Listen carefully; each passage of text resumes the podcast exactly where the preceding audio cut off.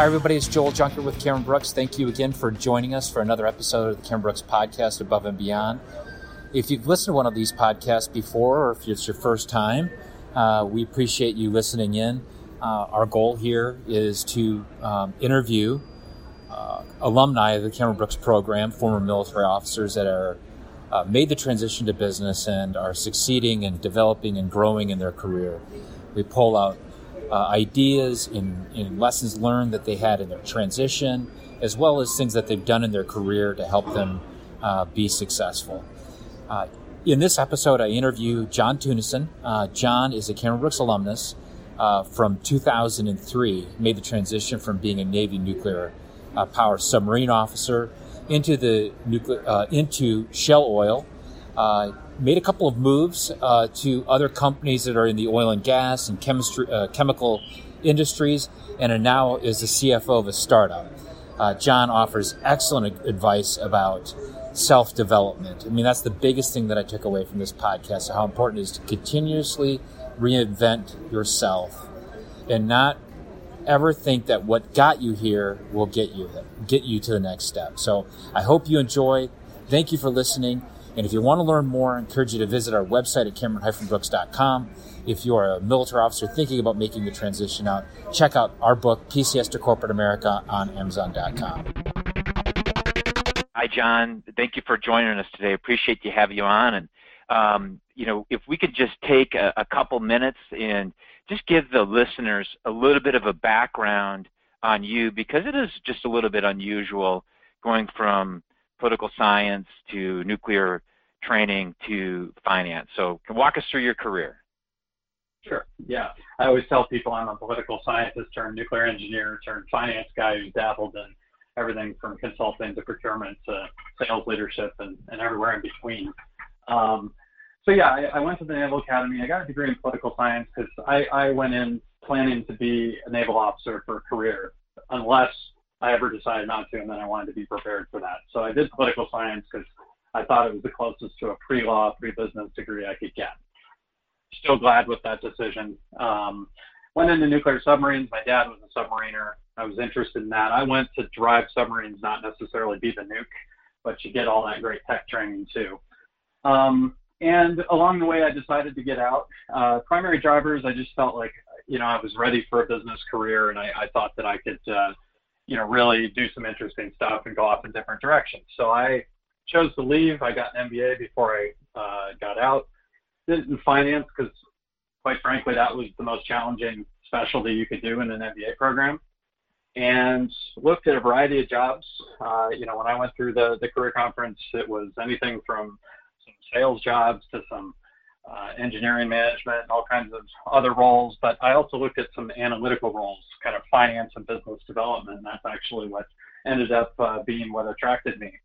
I went to work for Shell. I was the first on-purpose hired JMO uh, to be hired there, uh, of now hundreds, uh, which was great. I got a lot of cool opportunities to sort of pave the way and figure some things out.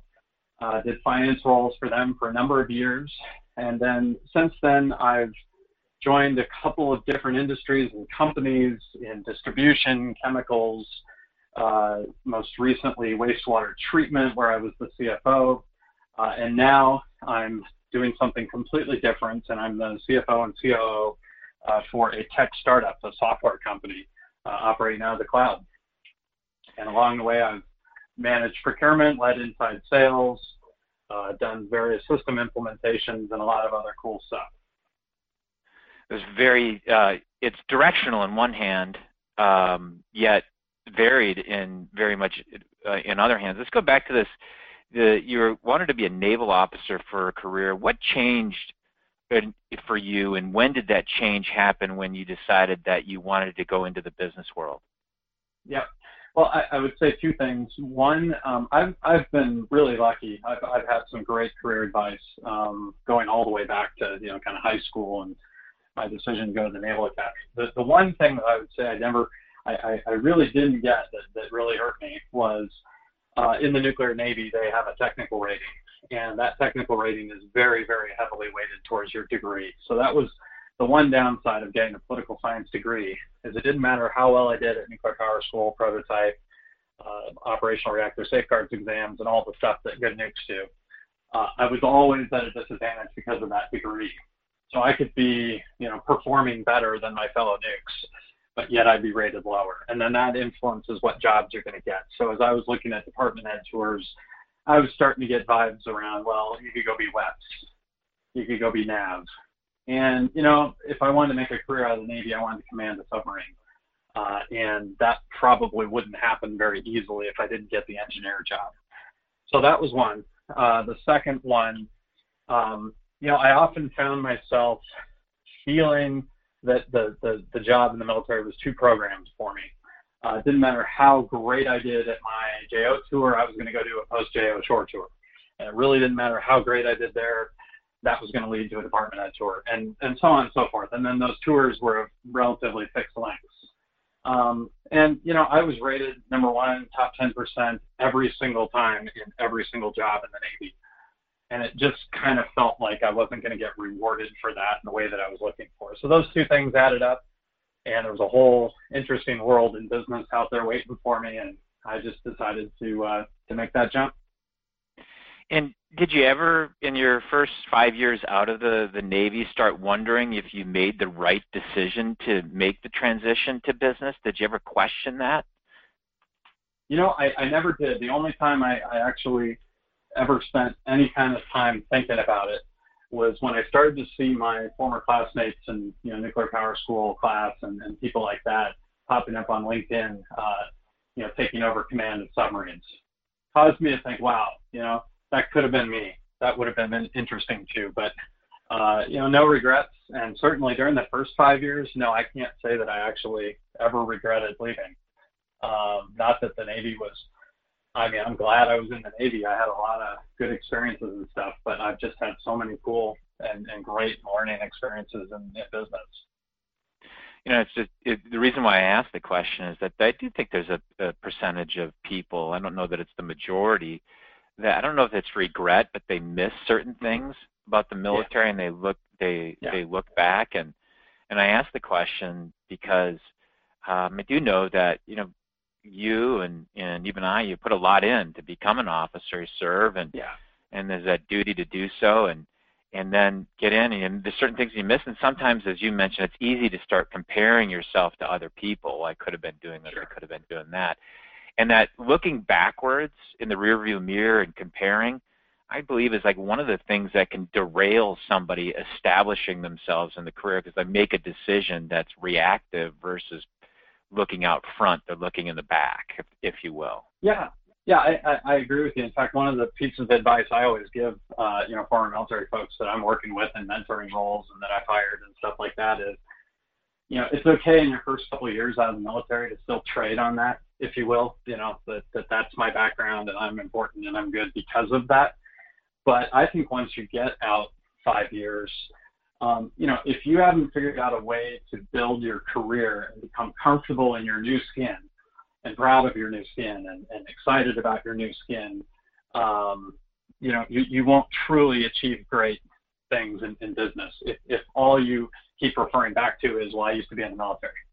Um, and I think psychologically that also plays into what you're talking about, where, you know, if you're constantly looking in the rearview mirror trying to compare yourself to somebody else, it's you know, I, I, I don't know how that helps you at all. So I just never did, and I'm glad I didn't. And um, you know, I've just found plenty of uh, things that I'm good at outside the military, and I've worked equally as hard for all of those, um, you know, on purpose, and that's uh, that's kept me from really having any regrets. Yeah, you know, Roger Cameron was always so concerned about people looking in the rearview mirror, and you know Roger. A lot of people don't know Roger now that are making the transition because mm-hmm. he's. It's been, um, and we're going on uh, seven years now since he's uh, not been out on the road recruiting, meeting with people. But he was so yeah. concerned about that. His advice was, don't bring any of your military memorabilia in with you to work. Um, yeah. You know, mm-hmm. don't put it on your right. desk. You know, put you know, be proud of it, but put it someplace else. And Mm-hmm. Um, I thought it was a little over the top, but I think he was just trying to drive a point home: is that you got to start building your future in front of you. Yeah, yeah, no, that's exactly right. Wise words. You uh, mentioned a couple times career advice and things like that. That you had good mentors and things, and that could take us in a, in a, in a new direction in our conversation here. What would you say is the best advice that you ever received in your career? Uh, the best advice that I ever received in my career, I would, you know, um, it was uh, it was actually one of the senior people I worked with at Shell, and and I mean, it, you know, the the punchline is life is too short. But what he what he meant by that is he said he was trying to put in context being in jobs or roles or projects or whatever that you really love or that you don't really love. Um, and his advice to me was a lot of people who are career minded, uh, you know, they're focused on getting to the next level, and so they're, you know, jump on that grenade and, you know, let's let's let's take the hard ones and and keep climbing. And there's something to be said about that. You know, I think it's wise to do things that others maybe won't, uh, and and gain experiences that way by doing it. But what he focused on was if you find yourself in a situation where you're just super unhappy, uh, whether it's your, your work-life balance is off, you're not interested in the work, um, you know, you're, you're feeling like you're not going to succeed, things like that. Life is too short. Find a way to get out of that situation. Change your situation. That's always a, a really good strategy, and that that's what I've typically done because I can't just jump out of a job. So you know, find other things to work on that help round out the job or, you know, find a way to change the project that you're on into an area that you think uh, will be more impactful and things like that. But at the end of the day, don't be afraid to cut bait. Um, and and don't stay in a bad situation too long because um, that that will kill your soul. That'll derail a career. It'll it'll just you know really create problems. Uh, but the other side of it that was he was even more uh, emphatic about was that somewhere along your career you're going to find yourself in a job where you are firing on all cylinders. You know your job well, you love it, it's in a location you like. You know, if you have a family, maybe they're super excited about it. And it's just really great. Don't be afraid to stay in that job an extra year don't be so in a hurry to get to the next level because this is by the time you get to the end of the career, uh, you'll probably get to about the same level you would have anyway. And at the end of the day, that extra year or two uh, is is invaluable. And uh, sometimes in a career, you, you need that. So I, I've tried to follow that advice. And so I've had to make some difficult career decisions, and um, you know, but but I do it with purpose. Um, to make sure that I, I stay positive and I'm moving in the right direction. And it's paid off for me.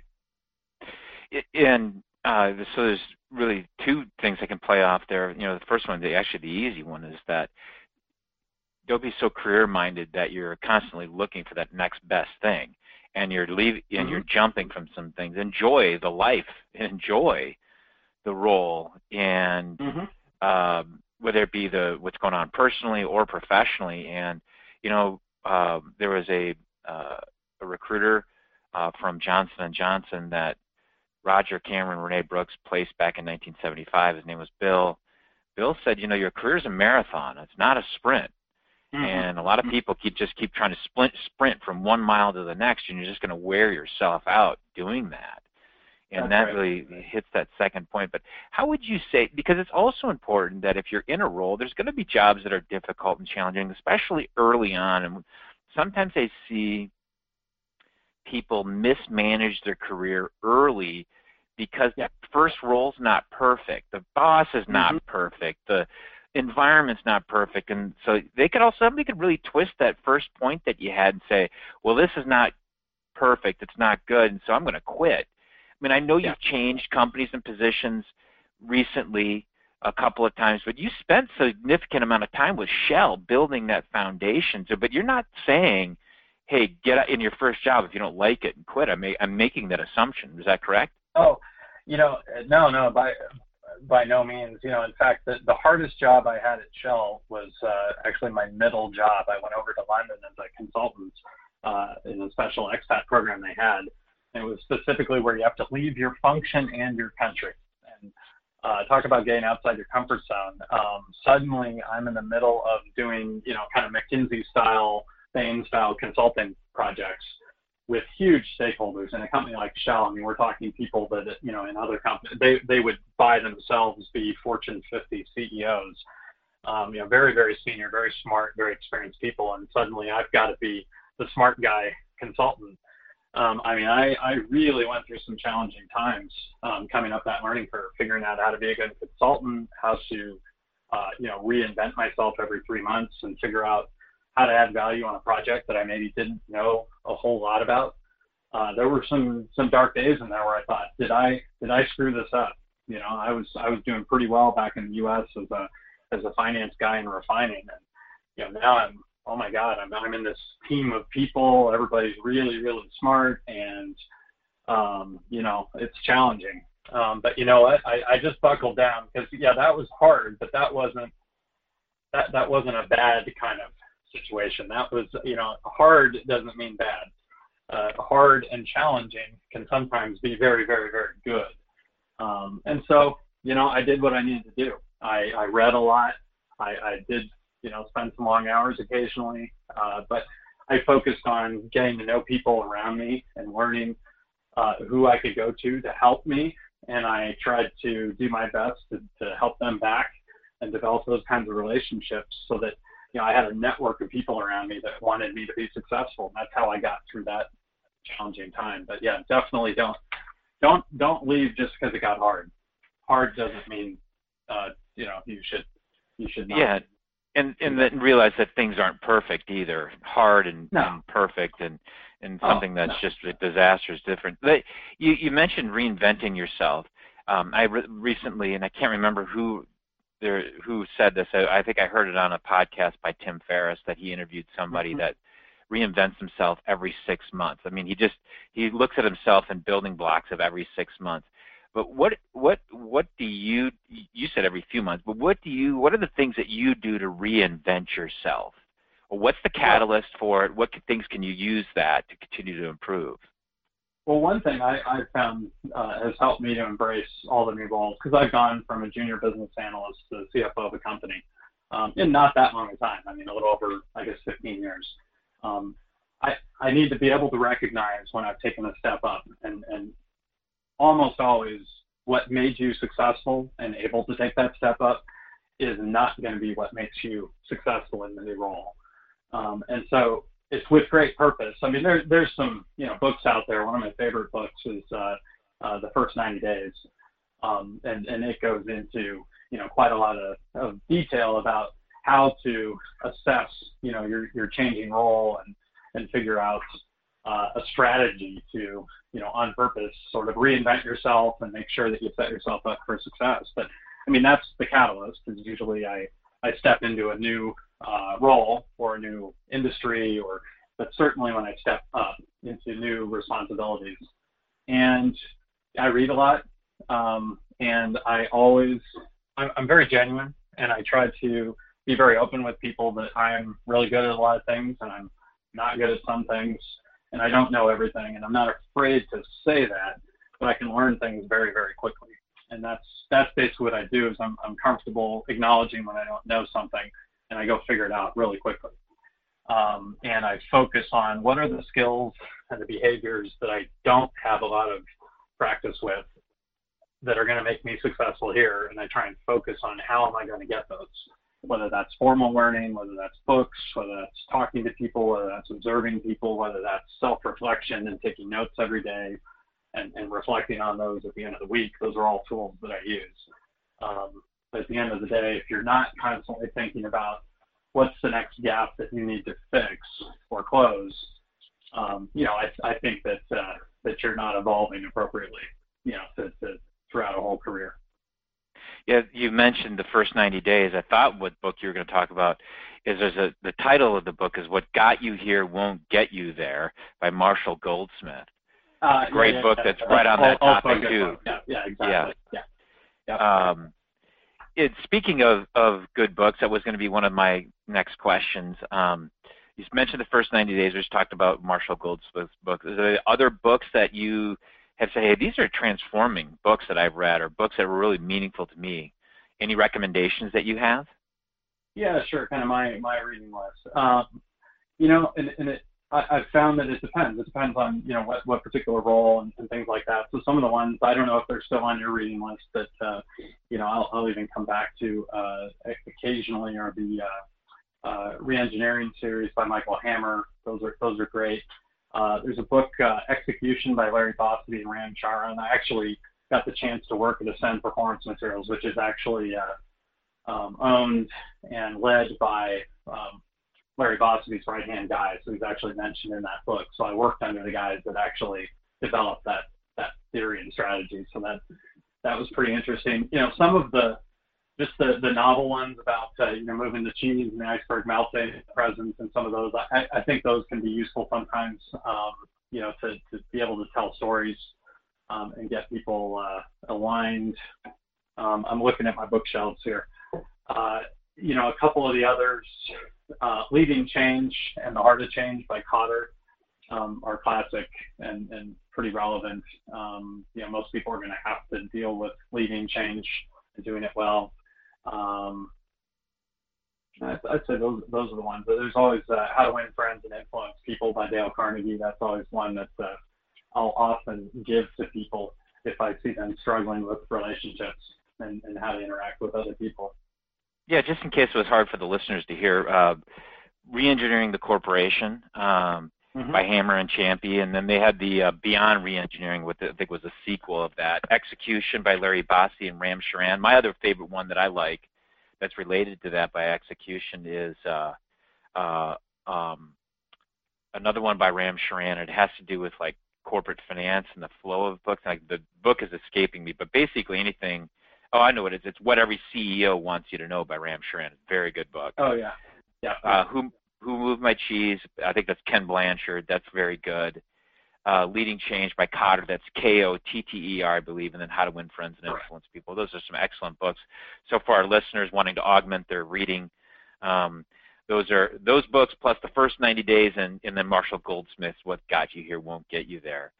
Um, what would you give? What advice would you to give to other officers who are establishing themselves in business? Like they're in year two, year three um, you you've already given some great advice in terms of got to mm-hmm. keep reinventing yourself. You know, go out, read, network. Um, you know, admit things you don't know and go fill in those those gaps. Remember, life is short. But is there any other advice you tell somebody that is really establishing themselves in business? Yeah, yeah. A couple other points. You know, and I already, and I talked about kind of checking the uniform at the door.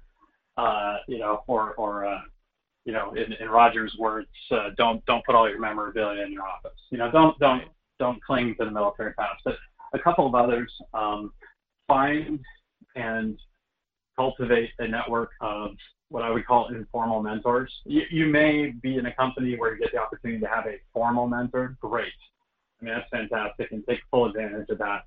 Um, but what I've tried to do is find a variety of informal mentors. And those don't have to be, um, you know, the uh, you know, two or three levels above you kind. Of. Those could be peers. They could be, you know, but it's people who have unique skills, experience, knowledge, or are good uh, sounding boards and willing sounding boards uh, that from time to time when you've got a difficult uh, career decision to make or a challenge at work or something like that, um, you, know, you can reach out and informally, uh, you know, get get a second set of eyes or ears on the problem and, and get some objective advice from somebody who's not necessarily connected to exactly what you're doing. Um, it, has been invaluable for me, uh, and I, I work very hard to, to try to have um, a whole bunch of people who I could reach out to if I need to.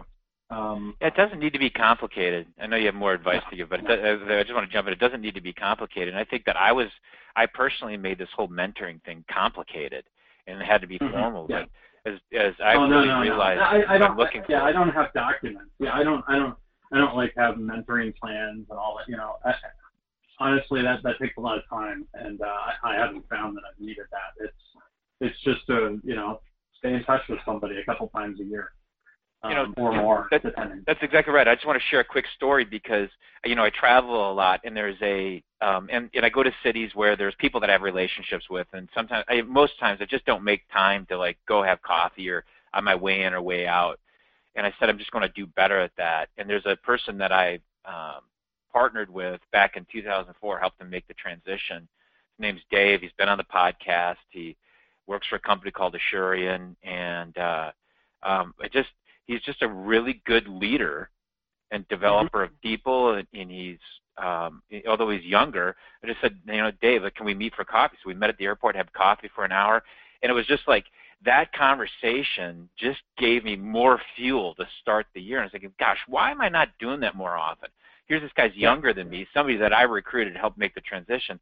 It doesn't mean that he can't be a mentor for me in certain mm-hmm. areas of my professional life. And I think that I was making it more competent. It needs to be somebody that's been 30 years in business. It's at this level. We got to talk once a month. It just doesn't need to be that complicated.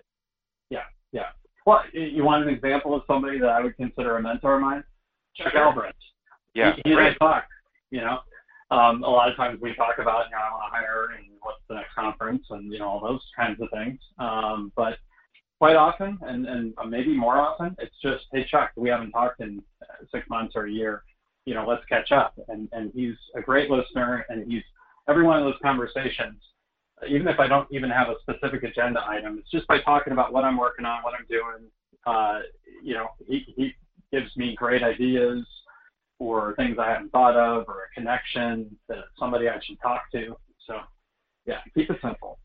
Better fill in um, this gap because some people that some people that that the when you're an officer out in the military, you may not that's working with us or are curious of us may not know this. Chuck's our CEO. This for the listeners. Chuck's our CEO and works with our client companies.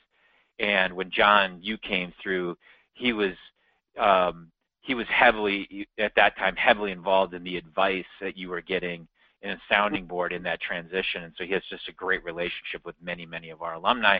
And because you've hired so many people from us, at Ascend and Univar and Shell, uh, you have that that relationship. So I just wanted to color that in for our listeners that may not know who Chuck is. Oh, yeah, I appreciate that. Keep keep going um, with the the other advice. I'm sorry I interrupted. Yeah. Uh, sec- second one is, and, and these days I'm finding it's not as big a problem for today's generation, but get on LinkedIn way, way before you need it. Um, you know, my, I, I think in today's fast-paced global world, um, I, I'd like to say you're going to hire into a company out of, out of the conference, and then that's it. You're going to be in that company for the rest of your career, and that may still be possible. And if that works out for you, and that that's what you're looking for, great. Um, I've seen probably the vast majority though don't end up staying at the same company, and at some point need uh, a network uh, to be able to find a new opportunity. And often you can't predict when that's going to happen until it's almost upon you. Um, and I've seen too many folks uh, not have put in the work to build a great LinkedIn network and an active LinkedIn network uh, soon enough. So we'll do that. And it's not just for job changes, right? Um, I leverage my network all the time. It's how I find people to work for me. Uh, it's how I keep track of my informal mentors. It's how I keep track of various acquaintances and connections. It's how I, uh, you know, find ways to just reach out quickly with a with a question or how are you doing or hey I saw something changed in your career. I hope that's working out. Um, but don't be afraid of LinkedIn uh, and really link in with every single person you know that has any kind of relevance in the business world. Uh, I'm approaching 3,000 connections now and I can't tell you how many times that's paid off. Um, whether it's helping me or being able to help somebody else in my network connect to somebody um, I just think that that's uh, that's an important thing for everybody in business to do. Excellent. Good. Well, John, as we wrap up the the podcast uh, and the conversation today, um, would you say that there's anything else that you would like to pass on or mention about your career for whether it be officers that are currently working out there or military officers that are preparing for the transition or even thinking about that transition? Yeah, I, you know, always try to take advantage of opportunities to um, to learn more about yourself and, and what uh, motivates you, whether it's you know formal personality tests and you know you've all heard of the uh, you know Myers Briggs and all those, but there's a variety of different ones. But you know opportunities to get 360 degree feedback and things like that because um, I'm often asked by people, you know, what what career path in finance should I take? And and my answer is always, well, that really really depends, and it's going to take more than one conversation with me because I I really need to know you. Um, and and so the point is, know yourself. Know about you know, are you introverted, extroverted? Do you really like to be the person who like uh, comes up with great ideas and passes them on to others to go implement, or are you would you rather be the person that gets a great idea and gets to implement it? Uh, are you the person that wants to lead a lot of people, or you want to lead important projects? Do you want to engage every day with new people, or would you rather work with a team of people that work very tightly together uh, day in and day out? You know, know yourself and get to know yourself and really think about who you are because that's going to help you make better career decisions. Now, if you're a J- JMO who's contemplating getting out, you know, thinking through all that, which Cameron Brooks helps you to do that, by the way, which is great. But you know, really understanding yourself now uh, helps you make a good decision. But you're going to change over time. So, you know, for those who are already out, you may be a slightly different person than you were three, four, five years ago when you got out.